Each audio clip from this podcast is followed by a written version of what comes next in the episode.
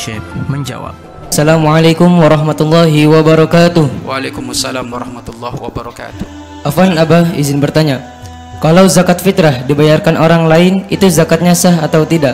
Kan saya kerja di Tangerang, terus bayar zakatnya di Cianjur. Apakah itu sah? Mohon penjelasannya Abah. Syukran. Baik, bayar zakat fitrah adalah di tempat kamu tinggal di hari raya tersebut.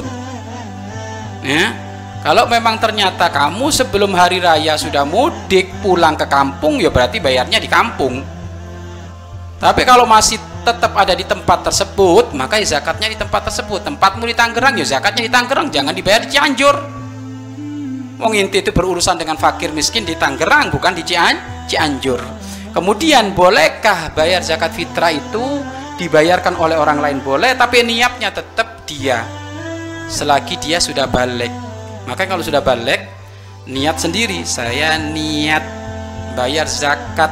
Aku wakilkan kepada orang yang ada di sana. Karena Allah Ta'ala sudah cukup ya seperti itu. Niatnya seperti itu. Biar dapat paha dapat pahala. Ya jadi zakat fitrah dikeluarkan di tempat dia tinggal. Melakukan aktivitas ya di situ. Ya aktivitasmu di, Tangerang ya keluarkan di Tangerang bukan dikeluarkan di Cianjur. Ya. Kalau dikeluarkan Cianjur jatuhnya adalah sedekah keluarkan lagi di Tangerang. Karena kesibukanmu di Tangger di Tangerang. Wallahu a'lam bishawab